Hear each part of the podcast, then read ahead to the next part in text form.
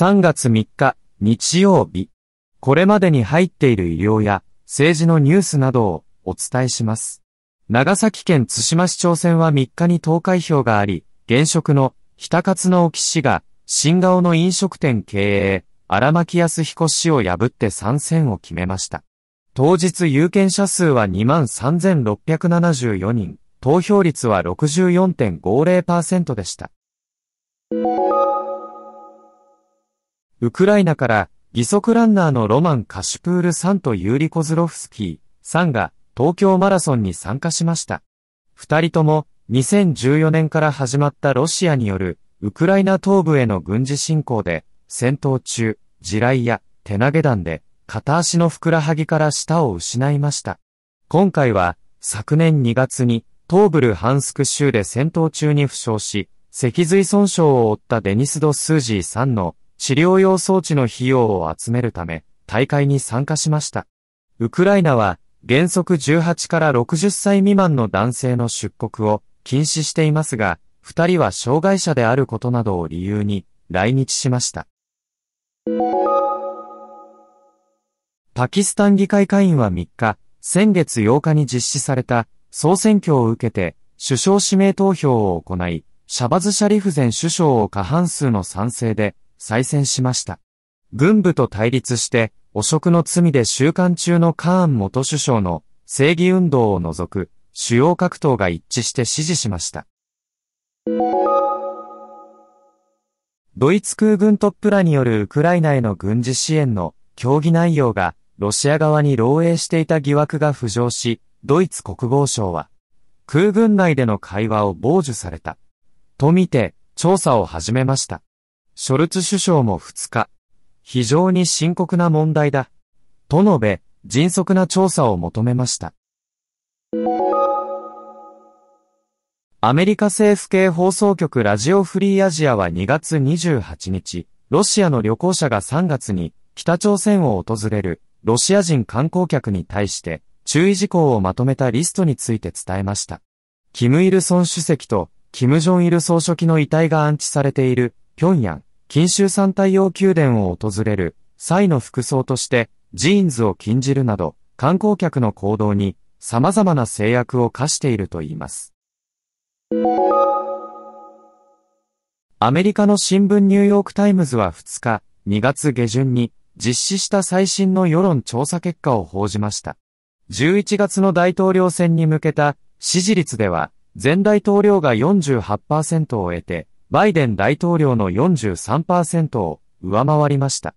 二人の支持率は5ポイント差で、昨年12月の前回調査と比べて、やや広がりました。イエメン沖で先月中旬に、同国の反政府武装組織風刺の攻撃を受けて、損傷したベイーズ船籍の貨物船が沈没しました。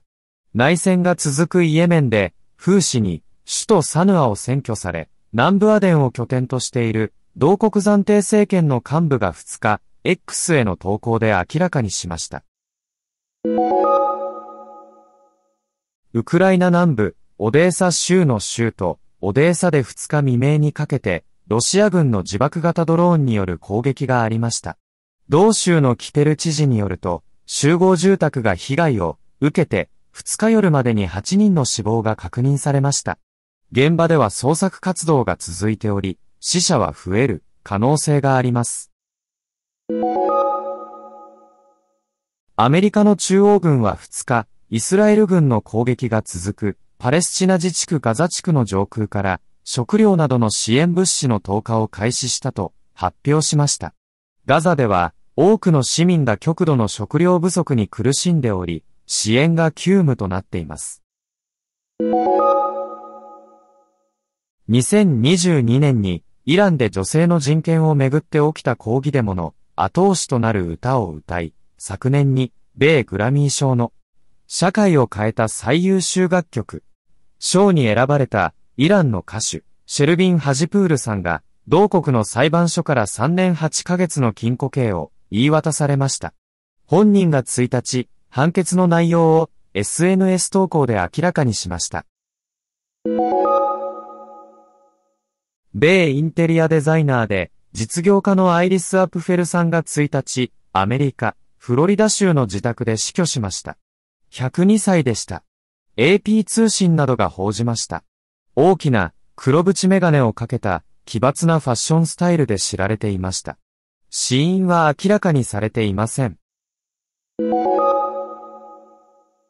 パレスチナ自治区ガザで支援物資を求める市民が100人以上死亡した問題を受け、米国のバイデン大統領は1日、ガザの住民に向けて人道支援物資を空中から投下すると明らかにしました。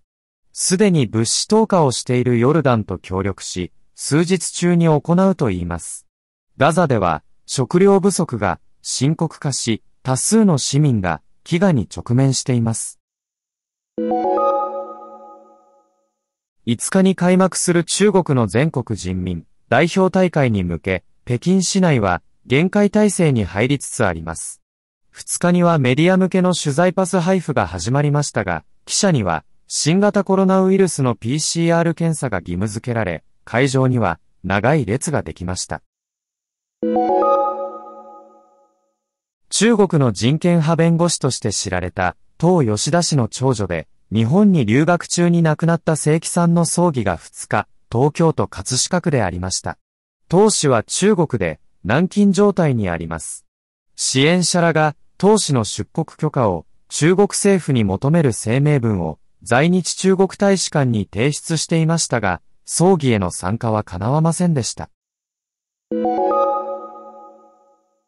米中が影響力を競う太平洋の島諸国で中国警察が活動を広げています。ハワイに近いキリバスでは中国の警察官が職務に当たっていることがロイター通信の取材で発覚。周辺には中国と警察協力協定を結んだソロモン諸島や協力を交渉中のパプアニューギニアといった国もあり、米国などが警戒を強めています。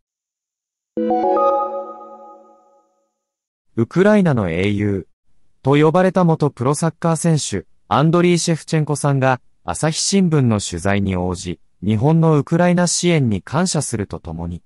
日本とさらなるコラボレーションがしたい、と期待を寄せました。自民党の浜田康和、立憲民主党の安住敦両国会対策委員長は2日、国会内で会談し、自民派閥の裏金事件をめぐる衆議院政治倫理審査会を来週にも開催することで合意しました。安住氏によると、自民議員5人程度が出席の意向を示していると言います。新年度政府予算案は2日、衆議院予算委員会で賛成多数で可決しました。自民、公明両党が賛成し、立憲民主党、日本維新の会、共産党、国民民主党、有志の会が反対しました。二日湯の衆議院本会議で可決、通過する見通し。憲法の規定で2日までに参院に送付すれば、年度内の自然成立が確定します。世界的にも異例のペースで少子化が進む韓国で自治体や企業が思い切った支援策を打ち出しています。子供が生まれたら1億ウォンを支給するとの発表が相次いでいます。日本は1日、国連安全保障理事会の議長国に就任しました。議長国は月替わりの持ち回りで昨年1月に非常任理事国として安全保障理事会に加わった日本にとっては、今回の任期では最後となる予定。人道危機に陥っているパレスチナ自治区ガザ地区など前途多難の中、日本のリーダーシップが注目されます。ニュースをお伝えしました。番組をお聞きの皆さん、朝日新聞ポッドキャストには他にもおすすめの番組があります。新聞一面じゃなくても大事なこと、SDGs を話そう。月曜から金曜日まで多彩なテーマをお届けします。どこかの誰かの人生の匂いがする番組とリスナーさんから好評です。SDGs を話そうで検索してみてください。